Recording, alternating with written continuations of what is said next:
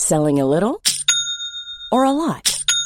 Shopify helps you do your thing however you cha-ching. Shopify is the global commerce platform that helps you sell at every stage of your business. From the launch your online shop stage to the first real life store stage, all the way to the did we just hit a million orders stage. Shopify is there to help you grow. Shopify helps you turn browsers into buyers with the internet's best converting checkout. 36% better on average compared to other leading commerce platforms because businesses that grow grow with Shopify. Get a $1 per month trial period at shopify.com/work. shopify.com/work.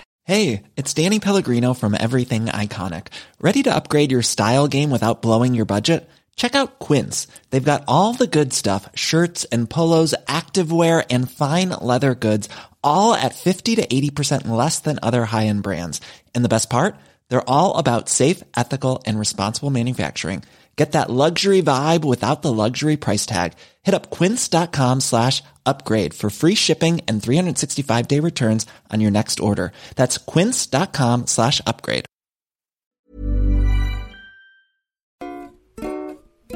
Hello and welcome to episode I've lost count of the Caged In podcast. Uh, this week I'm joined by Joe of Tonight with Bob and Joe. How are you, Joe? Hello, Petros. How you doing, man? I'm uh, I'm very trepidatious. I think, as I said to you just before recording, like this is one of the only podcasts ever. No, this is the only podcast I've ever been nervous about recording. I'm slightly nervous as well. I'm slightly nervous, but excited nervous, but not. Yeah, uh, yeah. Yeah, I feel like we're just treading on. I don't know. S- Sacred, I don't know, like, like a weird ground to be treading on. Strange ground to be Yeah. treading on, but we should we should uh yeah let's be strong and get through. We can do this. Yeah, uh, the We- film the film we are talking about this week is World Trade Center, released in 2006, just five years after the events of what happened Yeah. on September the 11th, which is Already too too soon. That is five years too soon. I'm just that's what I'm saying straight away. I'm saying I'm saying maybe any time Yeah, too soon. yeah, that's like that's even right. if it was this That was could- made now, that could be right. yeah, it's that thing of like, I get it maybe Yeah. of done with respect and um, care towards the families of the survivors and Yeah. like people. Yeah, yeah, the the, the heroic um, firefighters and like um, Uh, which this is actually about, isn't it? Cage Yeah. Cage is a firefighter in this. this is this is little knowledge I know about. I that know right? that a Yeah. lot of the surviving members uh, or family members of firefighters were actually consultants on the film, which like gives me hope Yeah. that this film will be a like touching portrayal of what happened and not just I don't know. There's I don't know how you feel about this. There's like, pro- yeah, there's probably a certain amount of time we can put. There's probably a certain amount of time you can get to where you can go. All right, we can start sort of like, of, you know, because of like a World War Two film again. yeah, So that's like a, a huge tragedy for humans. You know, no, not humans, humans. uh, but uh, you know, when we make films, and you know, you can. There's certainly good war films, as it were, because of you know many reasons. So there is a certain amount of time, but it does feel like five years later is a little bit. You you mentioned earlier a little bit sort of like on the buck, sort of like spinning the dimes. Well, yeah, I've I've actually looked, and this film took 163 million at the box office, which I can't like help but have some type of like skepticism towards. like, That's a lot of gold. yeah, I couldn't find anywhere online about any money like put back into the community or like to help out in any way, like Ground Zero or like the the families. Obviously, like I don't know, it kind of feels they've cheapened them by just being like, oh, you were consultant on the movie, but like Yeah. now it's made like yeah we've done screening I've done screenings for them and stuff like that but I, don't- I don't know maybe this is my like twisted cynical mind of how I look at just like the Hollywood film as we've seen recently the Hollywood film industry is Yeah. rotten to the core so I wouldn't put it past certain people to have that do you know what I mean to just I Yeah. don't know to just see the cash in. tragedy and immediately go, let's start, let's start uh, rolling. Well, yeah, I think like 2005, Yeah. 2006 is when this came out, so it must have been shooting no earlier than 2005. Yeah, definitely. when yeah. was the script being written? Do you know what I mean? It's like I don't know. I think it says a lot about like the culture we live in that like as soon as something happens like there is the like uh, the dust hasn't settled and like the pen has hit the page already on how Yeah, can we yeah. make a film about this which is It's kind of tough to take in. It's also like one part of me feels like you know that that's uh, it's sort of cretinous to engage in such a creative activity, but another part of me feels like it could have been, you know, a creative release for whoever it was. But then that's me being wishing, I suppose. You know, yeah and like it begs the question was Oliver Stone the right hands for this film to be put in obviously he's like his career is is kind of I don't know, not checkered, but like it's a bit all over the place. He's obviously touched upon historical events before, doing uh, Ah, yeah. Born on the Fourth of July uh, about a Vietnam veteran, I believe, with Well, I haven't seen it. No. Tom Tom Cruise, um, JFK, Yeah, which in that film apparently goes in a lot about like the conspiracy theories about the assassination of JFK, but like um, yeah. Getting onto the conspiracies is pretty nice. a lot of people like noted that this film just ignores ignores all of that. He did the and war film as well. You were talking um, Platoon, right? Platoon, yeah, yeah, So it's with- another war film with the amazing Willem Dafoe. I think everyone remembers that classic moment. Like it's not so much of a spoiler because it's on every poster and DVD cover of like Willem Dafoe on his knees just being fucked by a rain of bullets. Um, and yeah, uh, he's done Natural Born Killers, which is I don't know, like Yeah, I mean it's great. I love that film. Yeah, I but mean it's- it's, totally bonkers. Yeah, but yeah, that's what I mean. Like, and this this, It- this delicate subject is yeah, in the yeah, hands sure. of the, Of the guy. yeah, yeah, who who made that? Um, and he also made like, I believe it was a couple years earlier. He made Alexander about Alexander the First. right.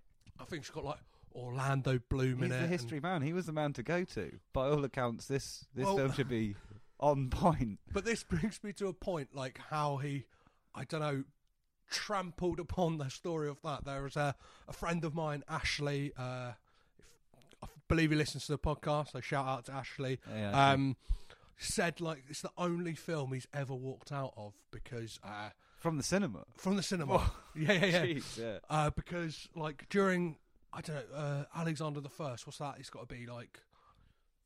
Year, years gone. You know I It's mean? a very Hundreds- long time hundreds- ago. hundreds Must be at least ago. at least a hundred. hundreds years ago, and uh, the line that made him like question should I go any further? Should I go any further with this film? Was um, his dick was like a baby's arm holding an apple. Jeez, that's I mean, I mean like good. Good. but So Ollie Stone, uh, we've got that's what we've got coming for us. yeah, this is We've got Apple baby arms, dicks, and 9/11 all in one, all in one podcast. I'm Yes. fucking excited, man. I want to say as well. Um, I apologise in advance if any of this se- seems offensive. We do not mean to yeah, cause absolutely. any offence to the actual events that happened.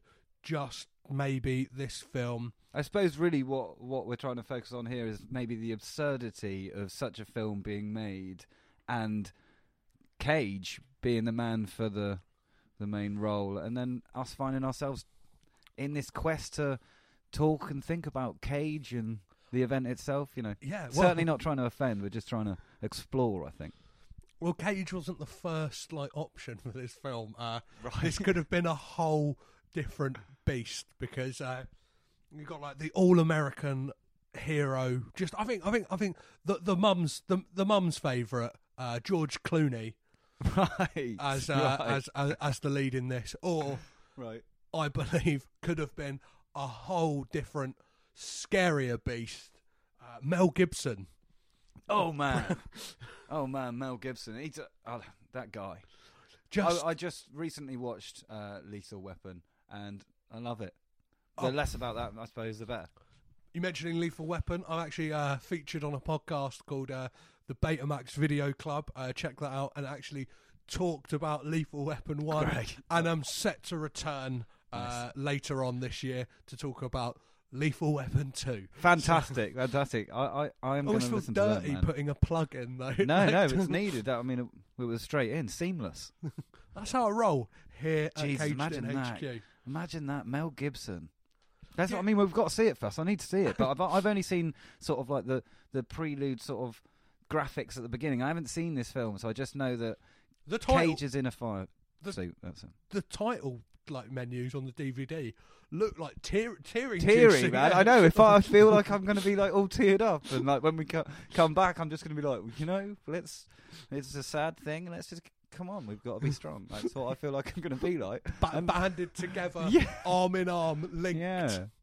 I'm, I'm, I'm looking forward to it. This could be a, am I. a bonding experience for both Absolutely. of us. Um, so there's only one thing left to do, and that's to get raging with Cage. Whew. Just listening back to uh, me and Joe before we watched the film, sounding very, very jovial and Yeah. quite excited. But now it's a very somber atmosphere. Slightly somber. We were nervous to watch it. I think the first thing I, I want to say is he was a, a policeman, not a firefighter. Yeah, um, I think I think there was quite quite easily uh, we got confused because he had a big helmet on, and uh, Looks like a firefighter. yeah, looks very much like a firefighter. Um, so Well- this film starts on like a very prolonged silence, and I just feel like it really set it set the tone.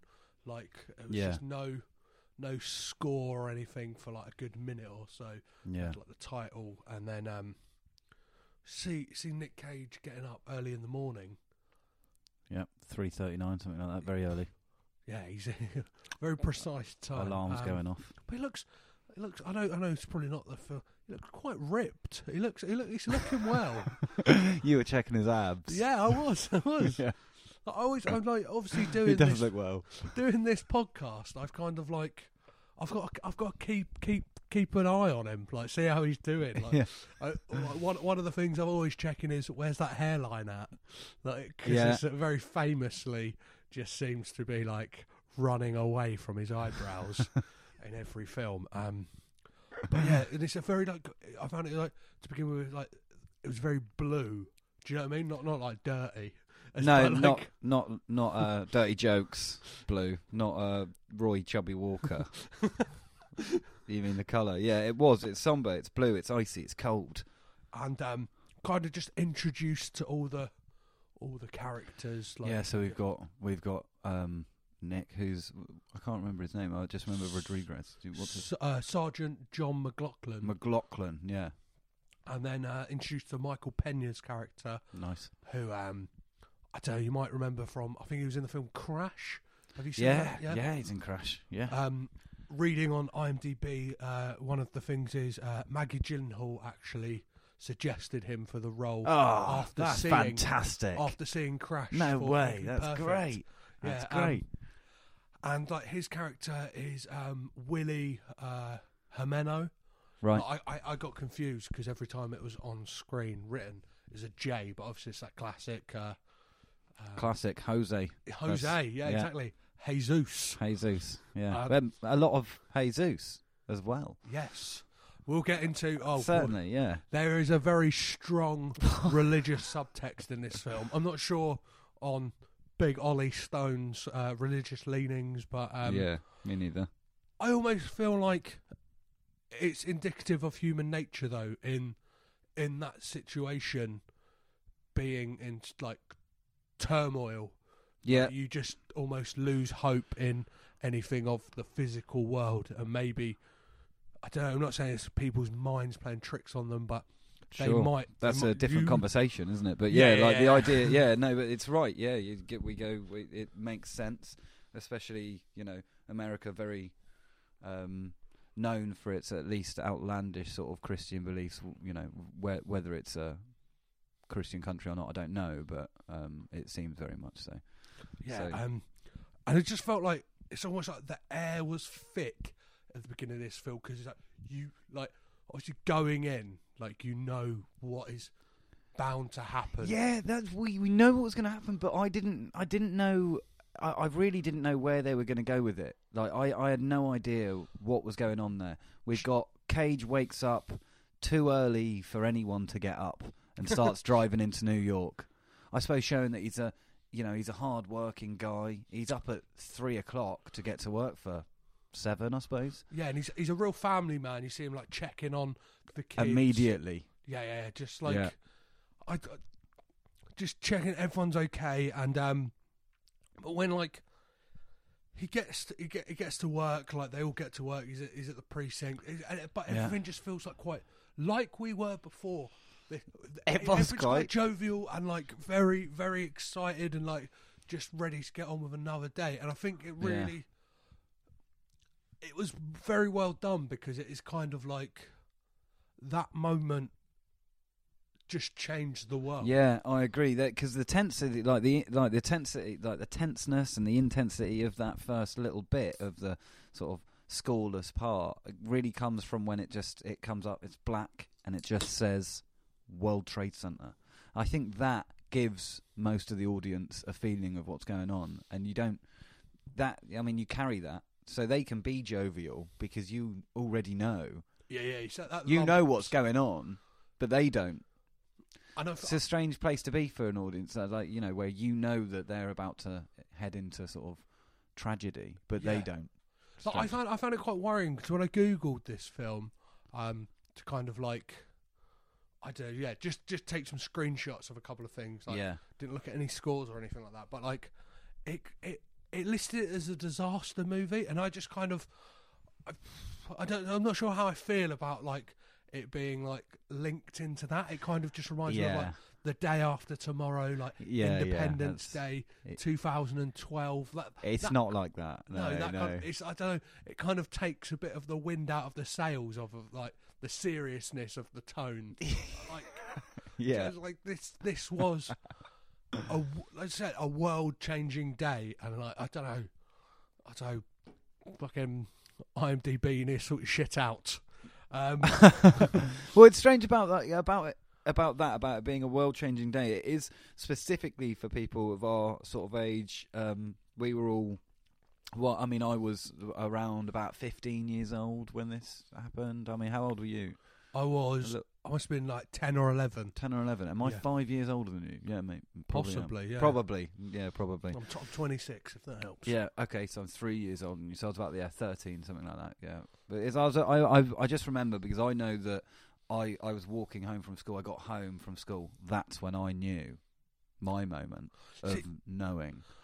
I just like it's it's weird. I just remember things like being driving home from school and just like just things didn't feel. I don't it's a feeling I'd never felt. That's before. interesting because it's the same time for me. So it must have been around that time that uh, the end of school. It must have been around either half two or three o'clock in England. I remember. sometime. I remember possibly being let home from school early. early. Maybe that's what happened.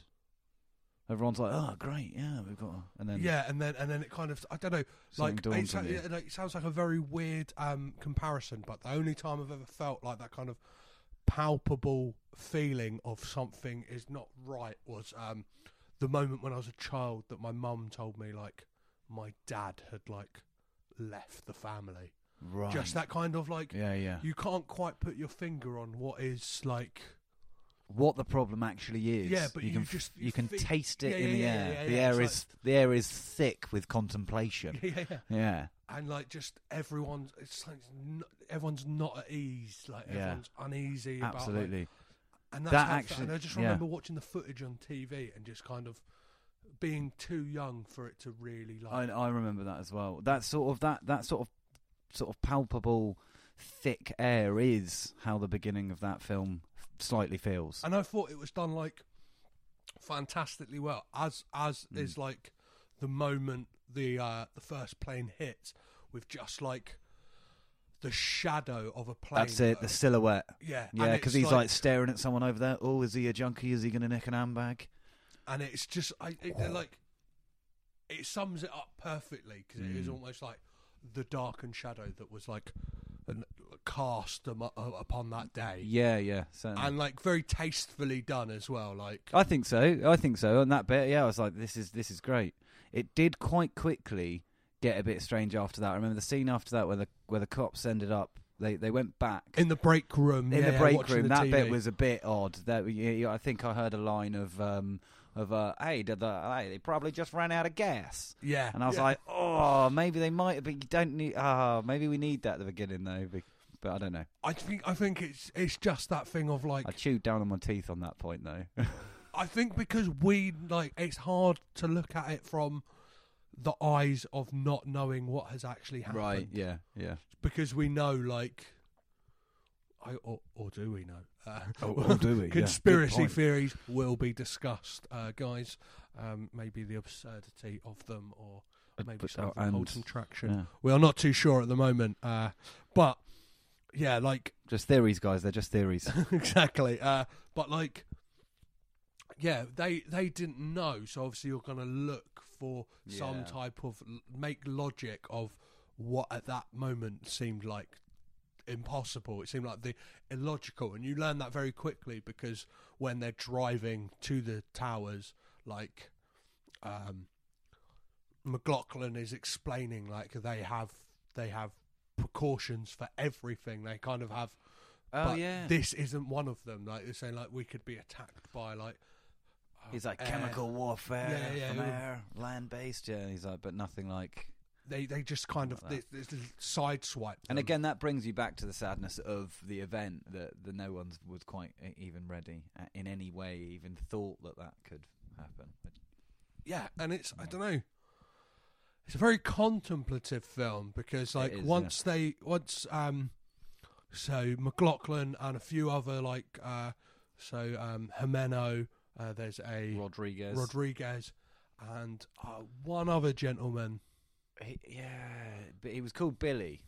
Can't remember his second name. Yeah, I and there he was, um, Bill. John John Bernthal was in this, who uh, now plays the Punisher on the Netflix uh, Yeah. TV series. I was like, one thing I did find online as well is uh, I'm not sure why this was in IMDb trivia, uh, but how a lot of the uh, actors in this have made their way into uh, like superhero films. Uh, That's bonk. That's a bit weird. yeah, Maggie Gyllenhaal, uh, The Dark Knight, Right. um, Nicolas Cage, um, Ghost Rider. Superman. yeah. Yeah. could have been. Um, even even Viola Davis, who pops up, she's in Suicide Squad. Uh, Michael Pena is in Ant Man. you got- Yeah, uh, Michael Shannon, I think, is in. that like- might be more to do with the amount of uh, superhero films being made. Yeah, I think I think, And- I think that is more what it is. I think whoever put that on IMDb tri- the trivia is again like a crackpot, like conspiracy theorist. really like, into it. yeah, this is good, this is good. this is where it all this is where it all stemmed from, creating this crazy family tree of superhero stuff. How it all links back to World Trade Center by our boy Ollie Stone. Um, but like once they get into the like towers, they're down in like I'm not sure like what it is. It's kind of like a concourse, isn't it? Like I know that the, they want to take Yeah. the stairs by the Ben and Yeah, Jerry's. he's looking. McLaughlin's looking for. McLaugh- yeah, he did say Ben and Jerry's very proudly. Uh, he- they're looking for. They're looking for more equipment because McLaughlin's got um, experience in a disaster from '93. That's they keep saying he's the man.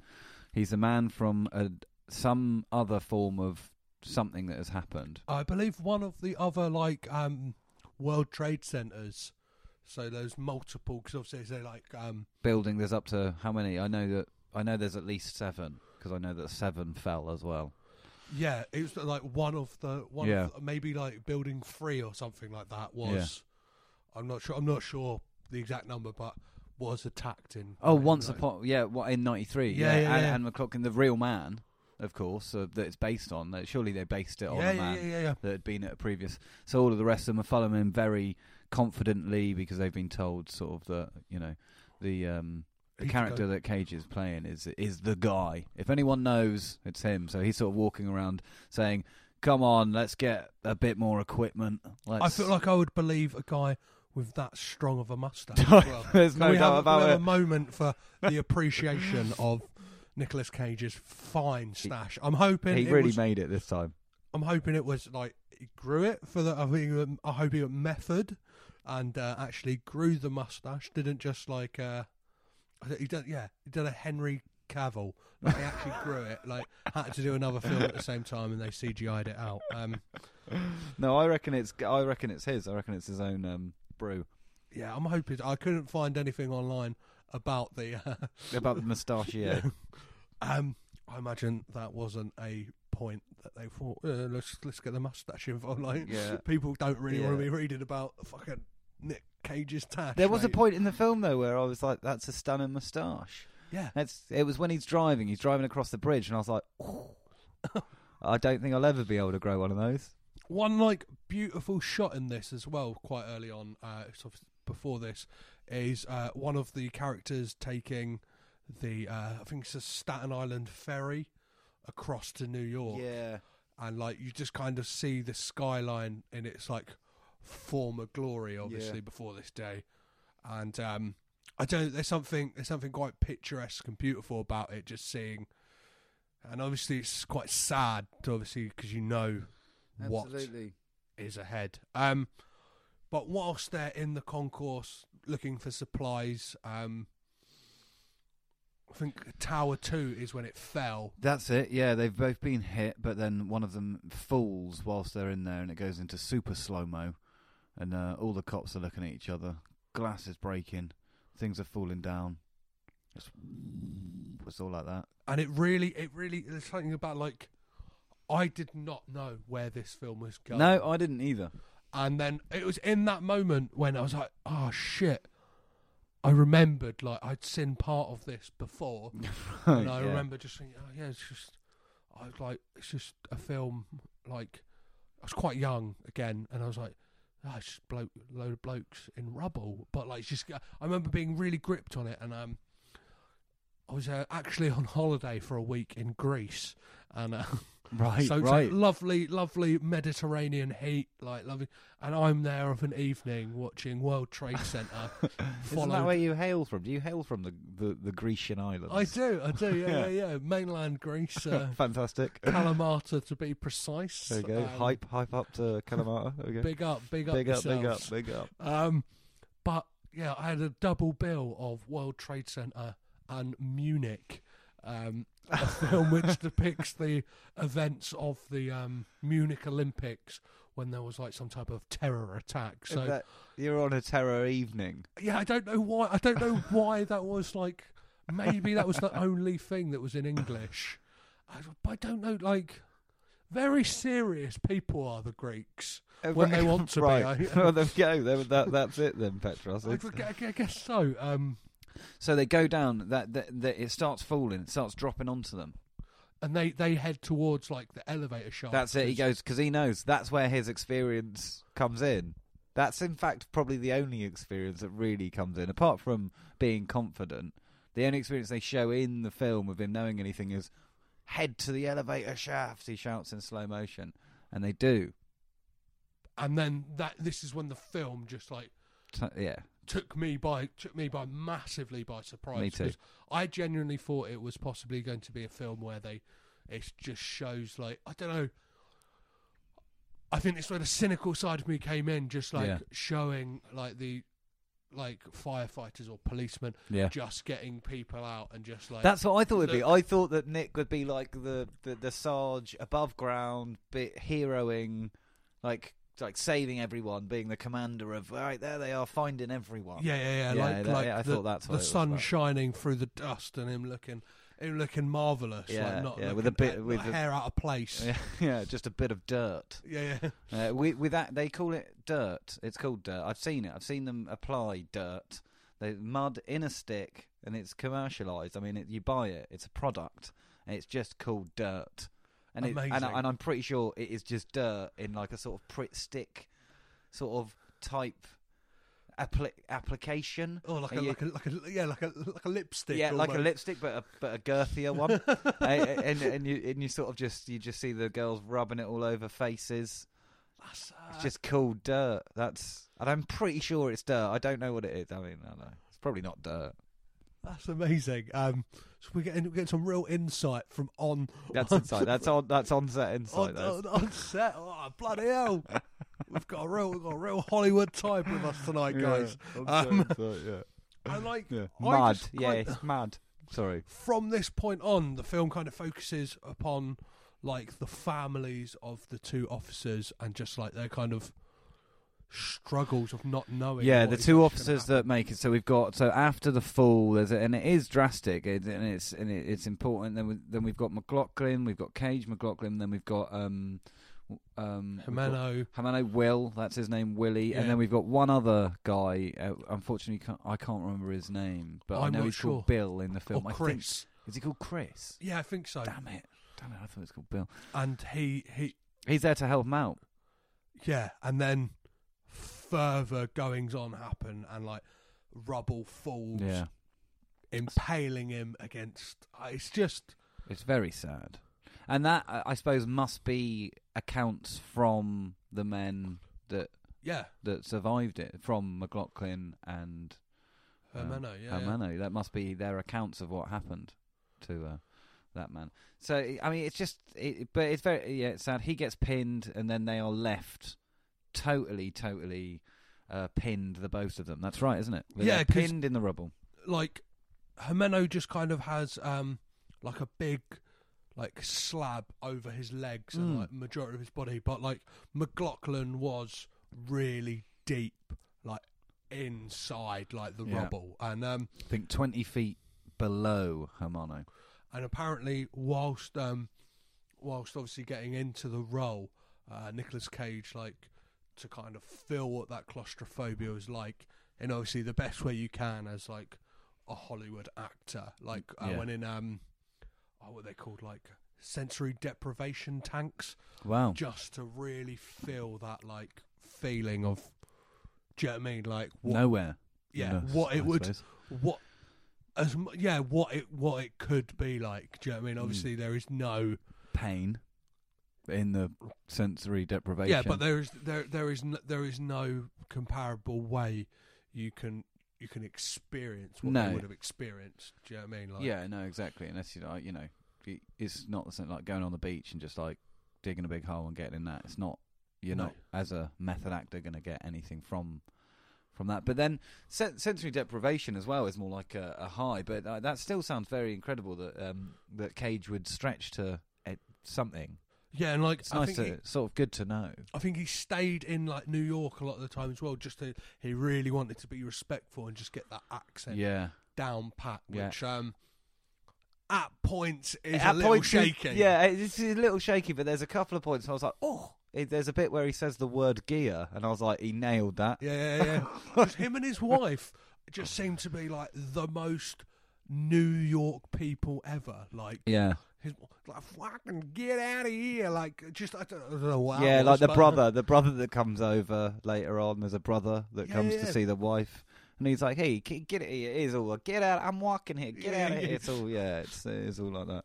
Um, I'm just trying to think of other like, it's not that there's not not plot like there's a, there are moments in this that like I'm gonna, I'm gonna admit I did not like, and they're kind of like there's obviously it is these two men trapped, but there was moments of like flashbacks Yeah, that I just felt the way they were filmed and like the kind of post production on it of like the kind Yeah, of man. gloss and sheen is just like schlocky as yeah, it's like we get it, we get it. It's a flashback. Like you don't have to like have the frosted edges on the screen and like everything's overly saturated and bright. It's like yeah. um like that's Watercolor memories. there is is, one there is one like flashback moment that is just a real kick to the stomach when like um it's him like it's McLoughlin waking up in the morning and it's like for a moment you're taken aback and uh, he just like Absolutely. turns over hugs his wife and like kisses her Absolutely. And it's just that moment of like I know that kicked me in the teeth like no, no one's business because when we when we were watching it, I was I thought that I didn't know what was happening. Now I don't know what to expect from the film at all, but I thought at this point it's quite far into the film, and he's been trapped for a, a good at least seven or eight hours, I think, and uh, he starts like imagining, and he th- and it goes back it goes back to this scene, and when and when. And when he hits the button, it's exactly like the first scene. He's woke, he's woken up. He clicks the buzzer, but in this version, later on in the film, after the tragedy, he turns over and sort of holds his lover and kisses her, and she lies on him. And I was like, I was like, whoa, whoa, whoa, what's going on here? What's going on here? And Petros was like, that's uh, what he would have done. And I was like, oh, it's like it was like a punch in the solar plexus. it's like beautiful agony. That is.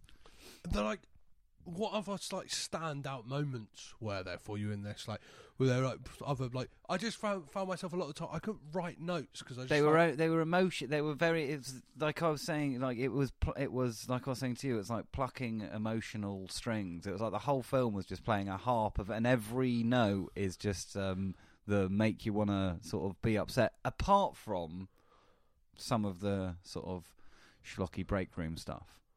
Yeah. And like you said, the oversaturated flashbacks. Well, like one thing I did like have a problem with, like obviously, I don't is is is there is a subplot of a uh, Oh, this guy! a like mission from God Marine played by um Michael Shannon, and uh, Fantastic. You are you are you're informed at the end of the film that this gentleman was a real guy. A very real man. It is just like the I don't know. crazy. It is crazy. Like, like I mean, I'm not. I'm not particularly a religious man. Um, so, well, in fact, I'm not a religious man. Though maybe spiritually, but that means nothing in a world like this. So, I mean, uh, like, the man is in a church in a town where in the church there's no one but the pastor, right? So yeah, he's just it's like by himself. Wisconsin or something like that. Wisconsin, yeah. He's uh, he's like sort of sat there, and the priest says to him, the priest says, no, no, he says to the priest, he says, I feel like, um, I feel like, uh, I can't remember what he says. He doesn't mention God at that point, but he says, no, he goes, I've got to go down there to the priest. He says, I've got to go down there, and the priest says, that's not a good idea, you know, essentially. And then he goes, and then it looks at the cross, and he goes, I feel like um, God is telling me to go down there, and I've got to go down there. And then the priest goes, You should listen to him.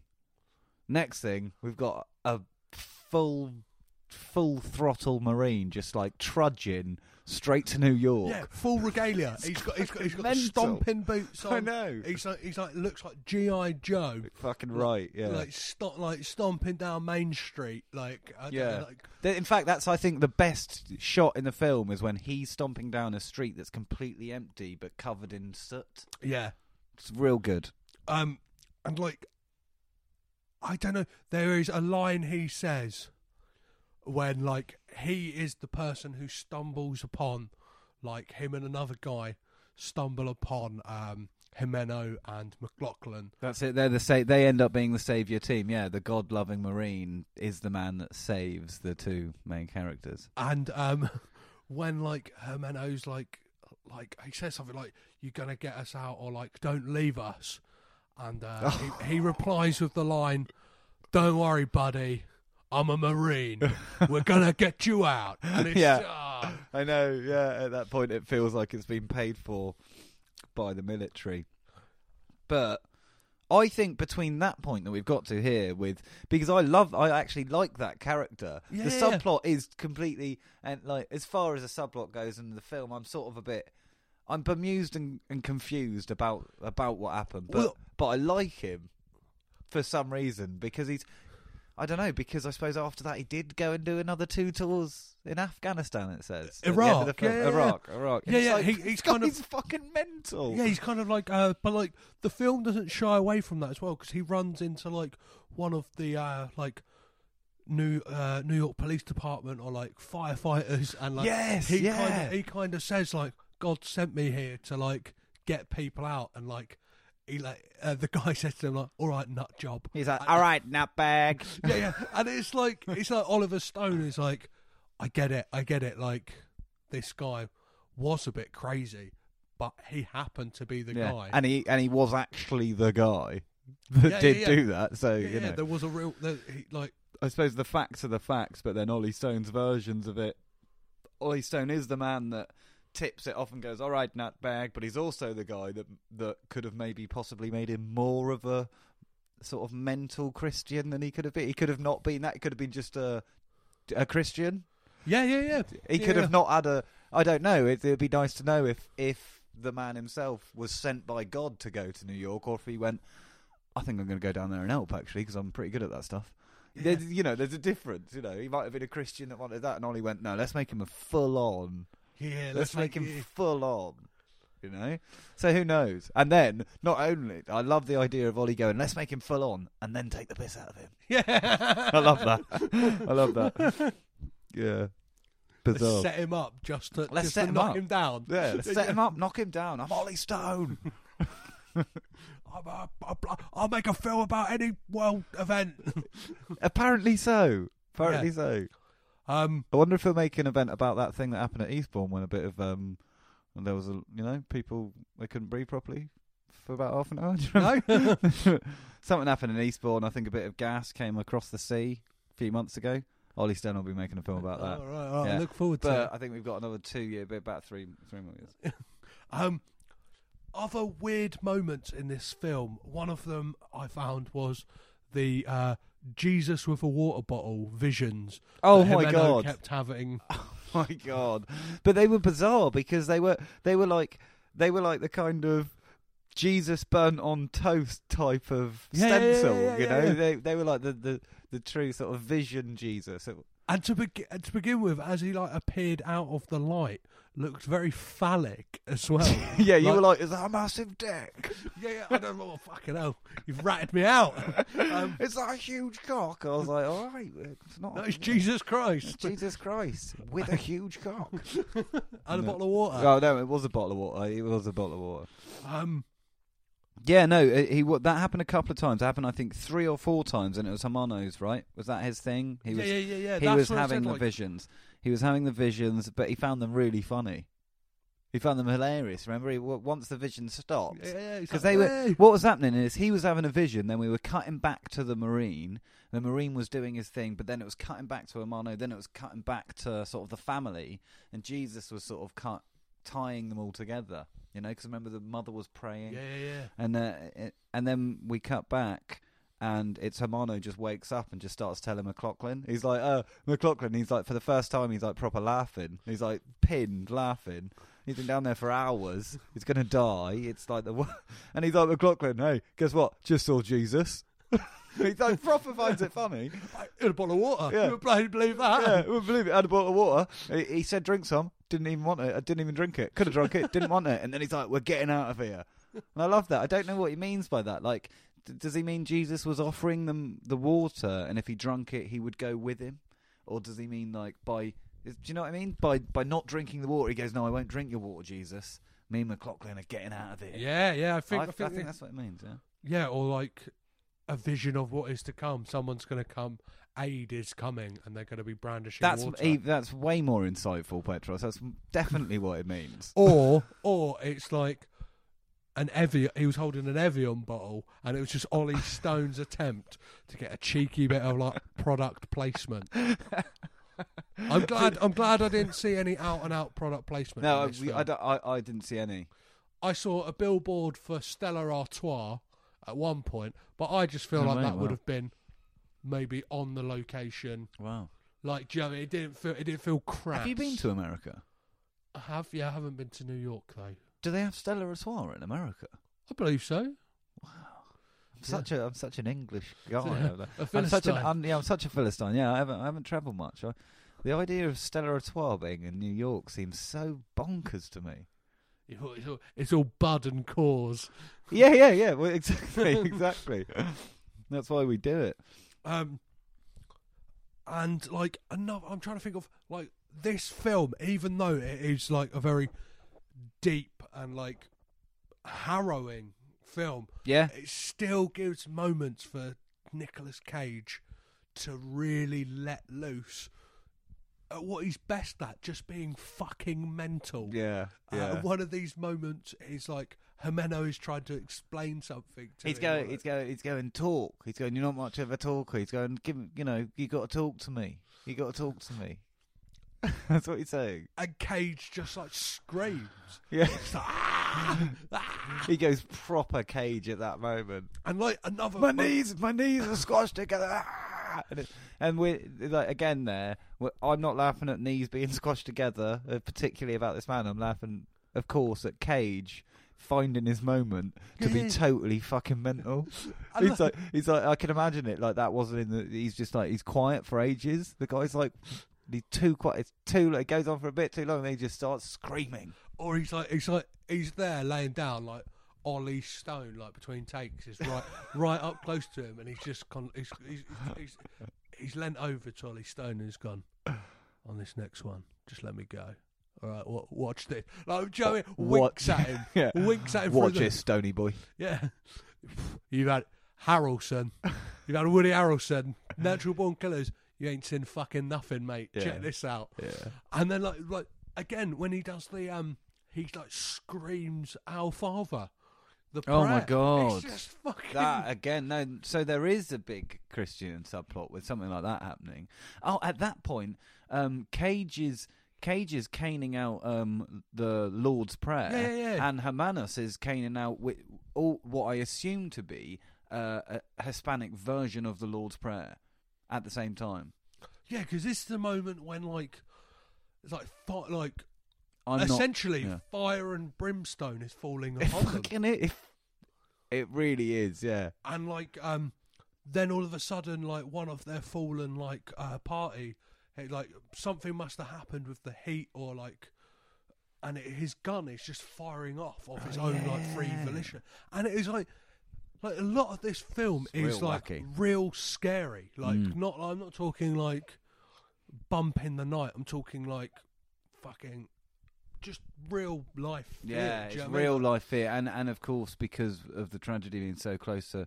anyone, you know, uh, that's alive really now that's like lived through it. It's like um, that of course you know the ideas of it all. are So so you watch the film and then like sort of uh, for me sort of every sort of like five or ten minutes I keep remembering that they're real people, and of course it's only based on.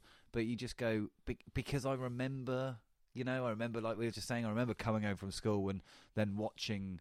You know, I remember seeing my mother so upset. You know, Yeah, crying in front of the television, and I was like, "What's going on?" And these planes, the the fact that it's so real in real life, and then we're watching a film with fucking Nick Cage in, and we're like, but then the reality is that sort of every 10, 10 or so minutes, I'm like, I'm sort of thinking, fuck. Like, Yeah. this is really fuck, man. Like, I, I wish that it did. Basically, I wish it didn't affect me as much as it did. That film. That's what I. That's well, what I'm that's the thing. Like, the, Yeah. I, I, I'm going to be honest here, and I was like close to tears. Uh, like, Yeah, really, really suckered me in. Like, um, and like for that, I think it's it's, it's a good, it's Yeah. a good film. It didn't feel, it didn't, it didn't feel like I don't know.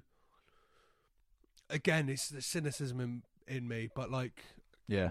I'm always like, oh, they they just.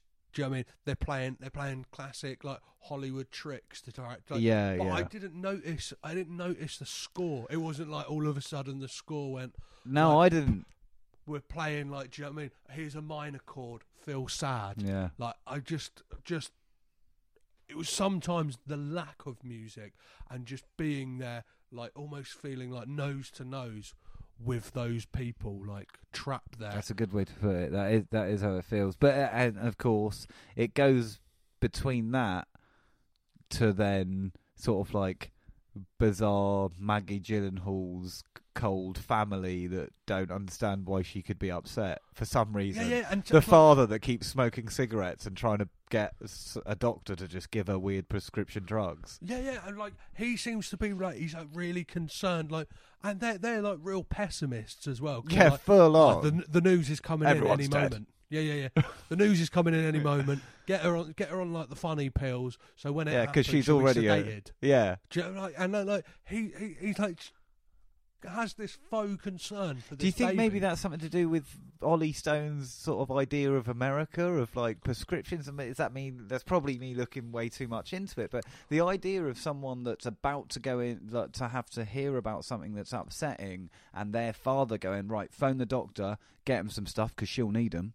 Like to me, it's like you know that's What, like real. a dig at the pharmaceutical companies in yeah, America? yeah, or like the a dig at maybe yeah at them and at like sort of the consumption of of them, or like the way sort of normal families would act in sort of mad like right quickly phone the doc. I don't know why Possibly. that, or is that a true?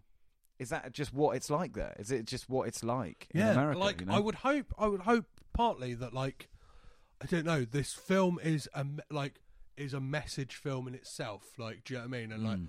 to like then like shoehorn in your own personal politics and what you feel about pharmaceuticals would just feel like quite gross. do you If know what I not, mean? Then I don't understand what Yeah, it's yeah, doing yeah. in the film. I don't understand what it's got. What that bit has got to do with anything. of the the father anyway. He's like this folk true, concern for the for, for the baby. Yeah, he's like He's caning his caning the ciggies. his bloody tailor maids. Indoors, like Yeah. just just meters away from his like daughter. Like I get it, I get it. It's a it's a tough time. He'll get us some tablets for that as well You, had afterwards. you, you, they had a lovely porch out front. Do you know what I mean? Like, really nice porch. Just have a little sit out there, smoke a fag, come back in. Like I get it, it's stressful. Like The That's the cortisone thing. levels are high. that's the thing. Um, McLoughlin's brother, you see him smoking a cigarette.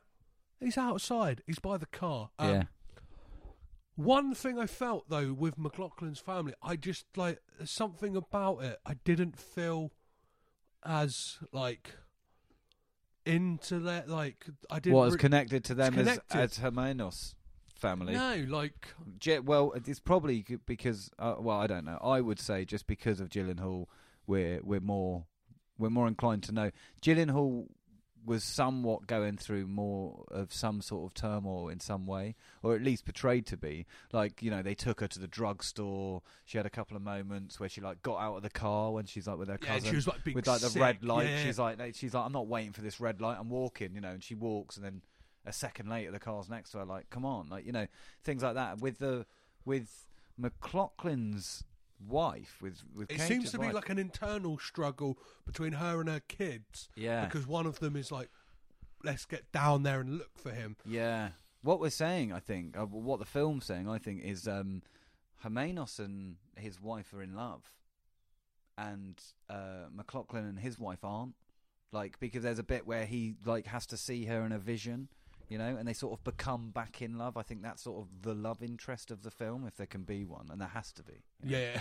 because like they're already together. Like Gyllenhaal and Hermanos, like as soon as they see it, they're just like, "Oh, brilliant, brilliant, brilliant!" And you see Hermanos earlier, way earlier in the film. He's like, "Can I use your phone? I want to call Allison." yeah. Wants to call her. You know, you don't see any of that from Cage at all. He just he's doing his job and doing his thing. But then when he's down there, and then the son, his son, makes his mother go and Yeah. yeah, because yeah. what you're saying there. So that's kind of interesting. Maybe that's what that's about to pull in, like, well, maybe because there's a bit where he's, and of course, with the turning over, this is what I should have done. I Yeah, should have yeah. turned over and given her a kiss before I got out of bed. But I just think, I just think that is like Yeah, that that that moment. I going back to it, but like that is just a horrible because there's so many times in life like mm. you have that. Do you know what I mean? Like, Definitely. I don't know. Like we all do. We all we all do that. you have those weird like superstition. Like do, do you know what I mean? Like always like I remember being brought up like like never like always always say like I don't know always saying I love you to my mum before I left the house Yeah, yeah, because like her her logic was like you never know what's going to happen. yeah, yeah. Of course, you know what I yeah, mean? Like yeah. when you leave the house and stuff like that, and Sure. it's just like and of course, once it that it becomes ritual, it's like if you don't say "I love you" to your mum before you leave, and you've been saying it for, you know, fifteen years, then you best go back in and Yeah, go, "Oh yeah. fuck, I'm sorry, I mean, I love you, bye," you know, because otherwise the ritual's broken, and then it's like sort of bizarrely, mystically more likely for something to go. yeah. But I feel you know? like I feel like the the fact that this film like made me like, do you know what I mean? Like actually think about hit that. me on that like personal level. It's Yeah. just like great, like great. It did me as well, Petros. I have to be honest. It, it got me there as well. There were there were there were some other things in my own life I was thinking about that are certainly not connected to anything to do with the World Trade Center, but more to do with like relationships and you know how I've, how I've been or how people have been, and so yeah. So that's that's kind of that's cool, isn't it? I yeah, I, That's I think one of the things that made me relate more to like um uh Hermanos's like uh relationship with his wife was the the idea of like they had like they had a baby on the way. There's something about that that's Mm. just like it's just pure innocence. Do you know what I mean? And yeah.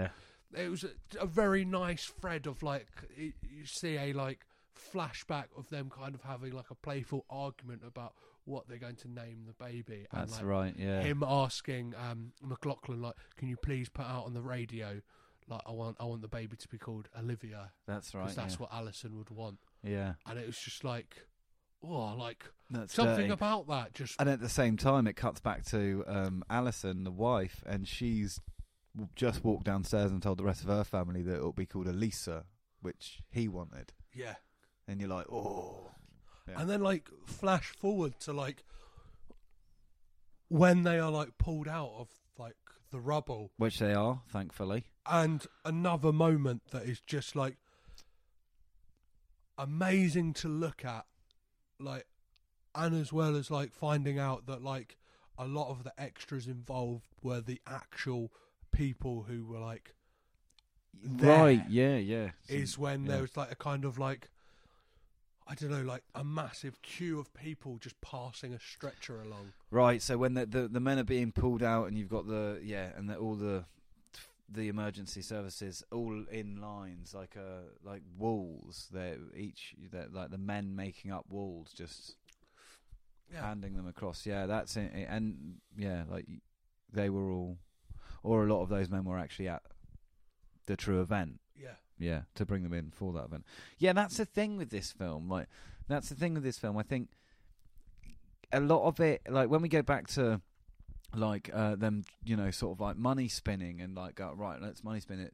They certainly did do that, but at the same time, they they did as they also did as much as they could to keep it sort of tasteful, respectful, and also in some bizarre way used the taste and respect to incite a different kind of sort of endear like uh, like endearment to the film like i'm like i'm endeared to the film because like for all there, there's parts of the film like i don't know if someone said oh have you seen world trade center? I go yeah, yeah i've seen it. And and i'd think in my mind immediately I'd think ah bit schlocky like bit schlocky. But then i'd think about it a bit more and be like i had like a good time watching that you know? Yeah, and it well, was like yeah. I think for like some of the shortcomings it has, one of the things it does really well is the fact that it takes on like really personal stories so personal it's ridiculous. focuses on on like because I felt like if it had taken like a lot more of a broader stroke on the events, it could have like been much easier to offend yeah and like like with just focusing on these people like there is going to be like no like do you know what i mean like th- they Yeah. can they can zone in and especially because those two men were survivors and like could actually be consulted about what actually happened So that's another thing that makes it important, isn't it? Because yeah, at the end of the film, it makes you very aware. It says these two men were there were only twenty men pulled out, twenty men, all men and women pulled out, and they were 18, 19, Those two men. So I'm sure the film probably spoke to all of those people. I'm guessing, or maybe they spoke to only the firefighters or something. Like as a, you know, if you're going into writing a film like that and you want to start getting some consultants, you probably talk to the survivors. yeah yeah, yeah but like I, it's just that thing that like they told the story of these two men do you Yeah. know what i mean like Yeah. and I felt like that is the best way they could have gone with telling this story because like sometimes like you take like you Yeah, make yeah. the the broadest impact by just telling like the smallest story. Do you know what I mean? Like by by Sure, telling the yeah. story of like one person. Like yeah, sure. you It's like it's not about it's not like about the Hindenburg disaster. It's about like the guy that like works the control panel in the sort of fire room of the Hindenburg. It's about Yeah. his day, and that's for some reason much more compelling than just like ship goes down kind of thing. It's the same thing as Ti- Titanic. Titanic Like There it do, do you know what I mean? Like obviously wasn't just To- good to- because Leonardo DiCaprio's in it.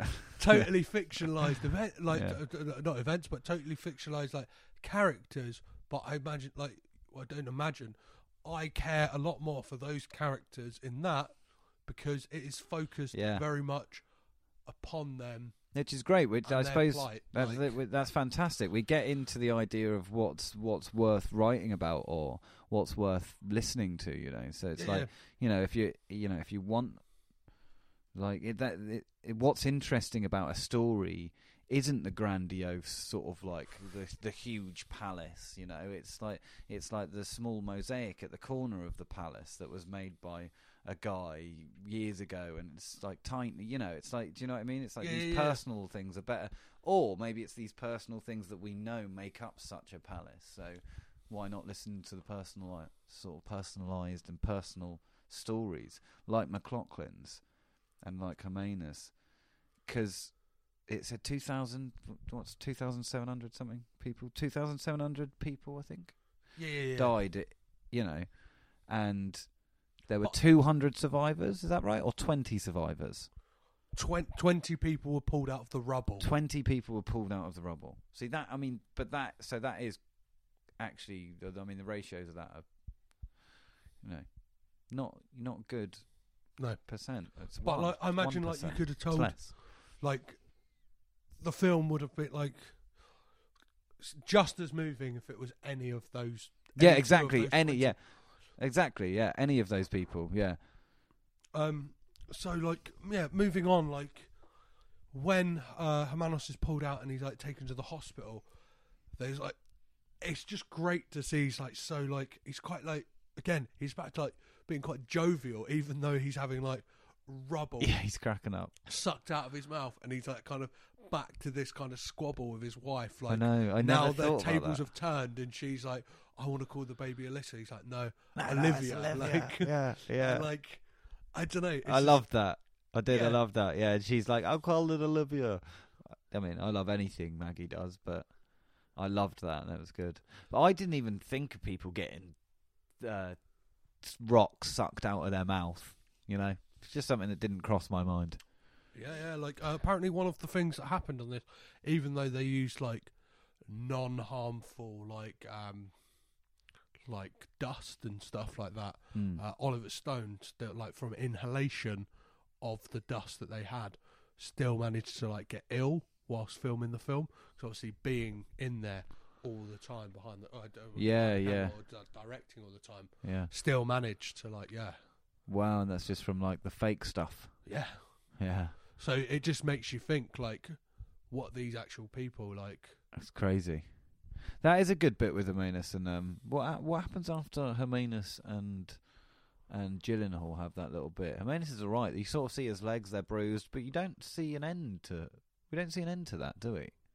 Um, he, he he's he's rushed down to the ER. Yeah, he's rushed down and he's cool. We see he's cool because he's smiling. Yeah, yeah, and then and then we're back to McLoughlin and when he is pulled out Yes. and like um he has, as you said, that vision with his wife great like, vision. trying to like saying to him, "You can't, you can't." Like, You and can't- it's quite it's quite good because like you can't Yeah. go now because like you're supposed to be building a kitchen at home. Yeah, like Yeah. And he's spoken to Manus about that earlier, or you know, he's yeah, he said to him like, "Oh, I'm building her a. She wants a new kitchen, but I'm I'm a bit of a carpenter, you know, so I'm building her one. It's obviously taken too long. He's Yeah. about he's about to die, and like in his mind, the only the only reason he's gonna and so something to me about that sort of like like sort of tips its head at all of like the the frustrated sort of people out there, like the frustrated people in relationships. You know, like there's something about that where he's like the re like the one thing that maybe in his waking life would just destroy him. You know, where his wife's like, gonna finish that kitchen? Hmm. Gonna finish that kitchen here? Gonna do that? Are you gonna finish that hmm. kitchen?" And he's like, he's like, "You fuck, you motherfucker." I'm gonna, do, I'm, I'm, gonna, I'm gonna live out of spite You just what I mean? finish Just it. So yeah, yeah. the, the, the idea of that, like the idea of like in like in his mind, he's like he can't. But it's it. What what I find beautiful is it's that that actually. You know, I- you know, like, because she's she's not saying she's not saying I love you or anything. She's saying you haven't finished the kitchen, John. She's like, John, get off your ass. Yeah, yeah, yeah, You yeah. haven't finished the kitchen, and he's like, ah. And that's what keeps him alive. There's something beautiful about that. Yeah, yeah, yeah, yeah. Something really working class, beautiful about that. and like then then we kind of like it flashes to two years later Oh yeah. and it's um it, we see that like they now have like a kind of like commemorative like barbecue for like the survivors, like and um, like yeah, yeah. McLoughlin's there, like speaking to people, and they're like kind of I don't know. It just seems it, it seems real nice that like going on people were like, do you know what I mean? Like these people are never going to be forgotten. Like these two characters as well are like left like both with like ailments, like they both have limps. Yeah. So something they're never Yeah, going sure. to forget. And I imagine like the people of New York won't let that ever be forgotten. Like Yeah, in like correct. yeah. celebrating the lives of those people. Who Oliver. Stone, quite literally, put it in Stony where he, he's not he's not letting them be forgotten either. No. Him and Nick Animinus. and um, then like I almost at the end like it, you see Hermanos' daughter Olivia, and you see it ends on a That is the end, isn't it? of the smile of a child. The smile of, of a wonderful young child. I believe it was was it Whitney Houston who said, "I believe that children are the future.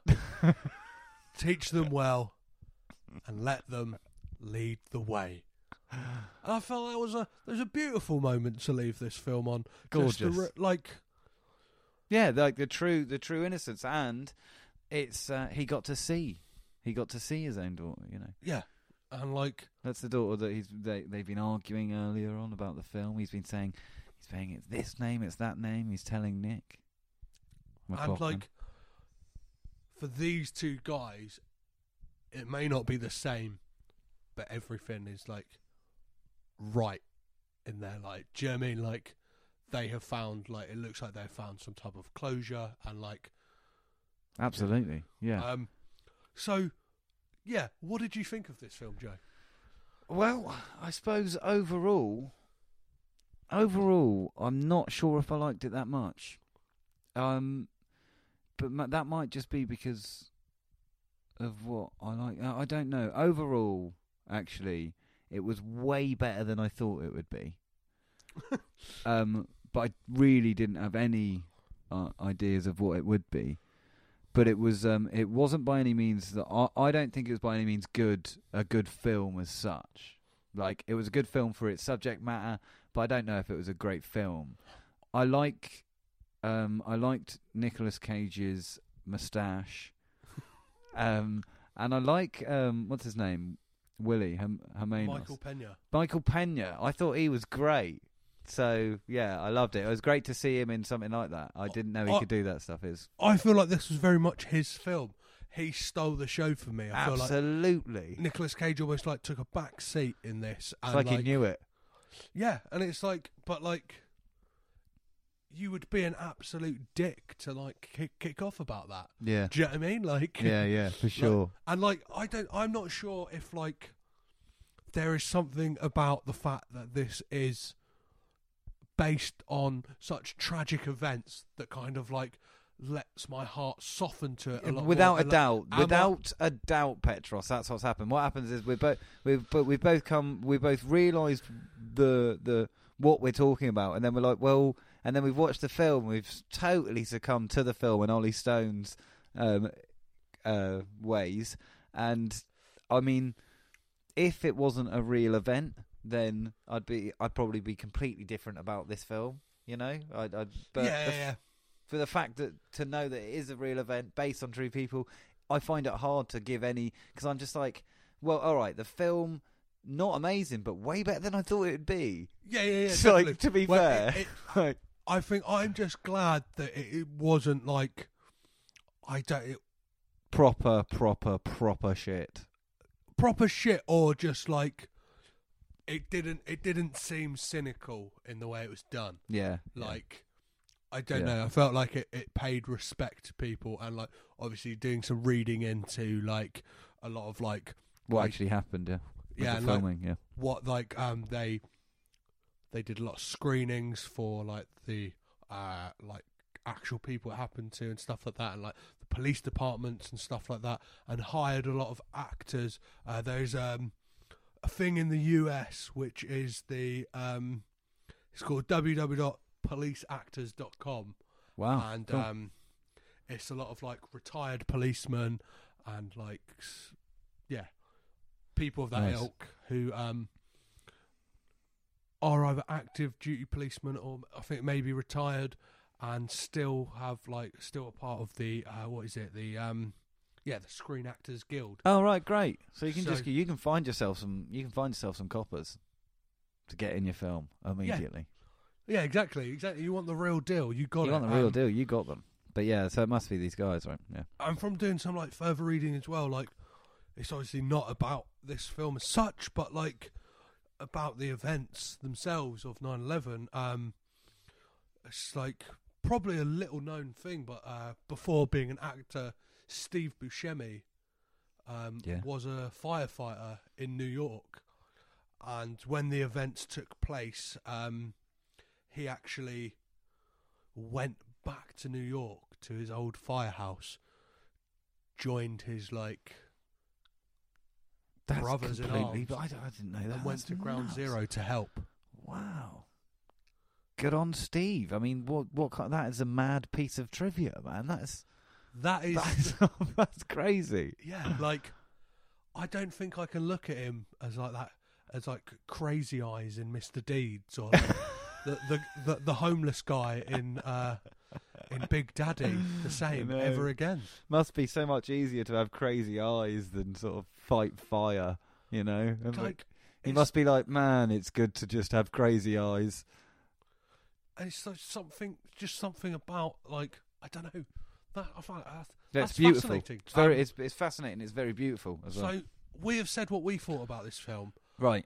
It's now time to have a little look online to see like how the critics and the world out there. I want to know what they say. I wanna know So we say. have three scores. IMDb gave this film six out of ten. fair. Fair, f- fair score. Rotten Tomatoes sixty-eight percent. Yeah. And my big boy, God rest his soul, Roger Ebert, gave this 2.5 out of 4. So, Right. What would, like, of an average score, like, where would you Where would I film? put this? Where would I put this? I think I'd put this at about. If I, I'm going to go IMBD, I'm, I'd put this about six out of ten as well. I'd put this actually a little bit higher because of uh, the joy I've had. I'd put I'd put it more like a six point six point five to eight. That's how I'd go. That's where I'd go. Nice. Just I I mean I, I really enjoyed I enjoyed the evening, but I enjoyed I did enjoy the film more than I thought I did. The surprise factor got me won me over. Yeah. There was a point where I was watching it and I was like, oh, I don't know about this, but now it's done. I feel good about it. Yeah, I feel like this is the not the type of film like I would have on hard rota- hard rotation. Not it's a, not something that would like sneak into like. Do you know what I mean? It wouldn't be like, oh, what do you fancy tonight? Not a chance But I'm, I'm definitely glad that I've watched it. Um, but one thing I find kind of like looking at Nicolas Cage's career, like taking a step back, not just looking at this film as a whole, Mhm. is just where this fits into his catalogue. So this film was preceded by The Wicker Man, which Wow. is just an absolute. And so, where does Cage go on f- from here? He goes on from playing a New York policeman stuck in one of the world's most tragic events Yeah. to playing the Marvel superhero character, stunt bike rider, turn flaming skull, Ghost Rider. that is incredible. It's jo- just you've got a journey ahead of you, Petros. it's just such a. I feel It's like such a weird world. It's a much stranger world with Nicolas Cage in it. I feel like this is just indicative of like his career. That you will get something like this, and then you will take a complete left turn into something batshit crazy. Like, and and I just don't know. I feel like I'm pinballing all over the like genres of cinema going through this journey. Um, Crazy. Ghost Rider. Oh man. so Joe, um, yes. In regards sir. to yourself and tonight with Bob and Joe, Yeah, where can with Bob and people keep up to date with you guys? Well, you can find us on uh, Audio Boom. I think we're on Acast. We're probably all over Google if you type in tonight with Bob and Joe. That's probably probably where you'll find us, or just like your local pub. We'll probably be in there. Nice, nice. Um, I will at some point, like me and Joe have been talking about it.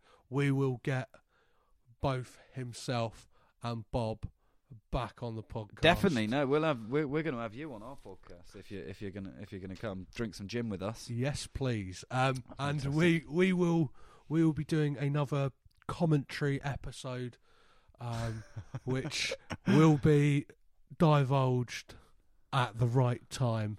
So uh, get ready for that. As always, I've been Petros Patsilivus. I've been Joe. We've been caged in. Absolutely You've been rad. Bye. beautiful.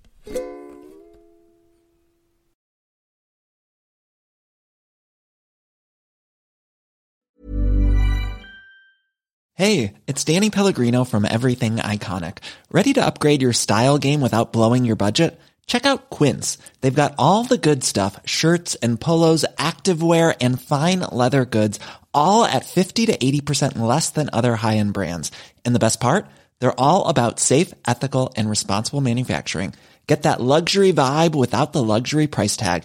Hit up quince.com slash upgrade for free shipping and 365 day returns on your next order. That's quince.com slash upgrade.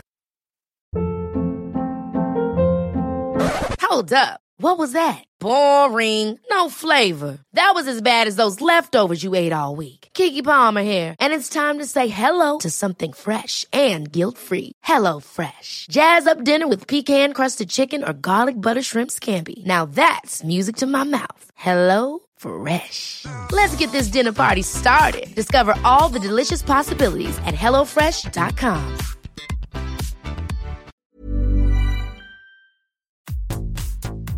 This podcast is presented by the Breadcrumbs Collective, home of the Pod Charles Cinecast, Caged In Coppola Connections, A Driptown Limerick, Maine, Franchised, and many more to come. Our shows are all presented ad free and made possible by listeners like you. Please support our shows by subscribing, leaving ratings and reviews, and becoming patrons at patreon.com. If you'd like to learn more about Breadcrumbs, head over to breadcrumbscollective.com Breadcrumbs. It's more than a podcast network, it's family.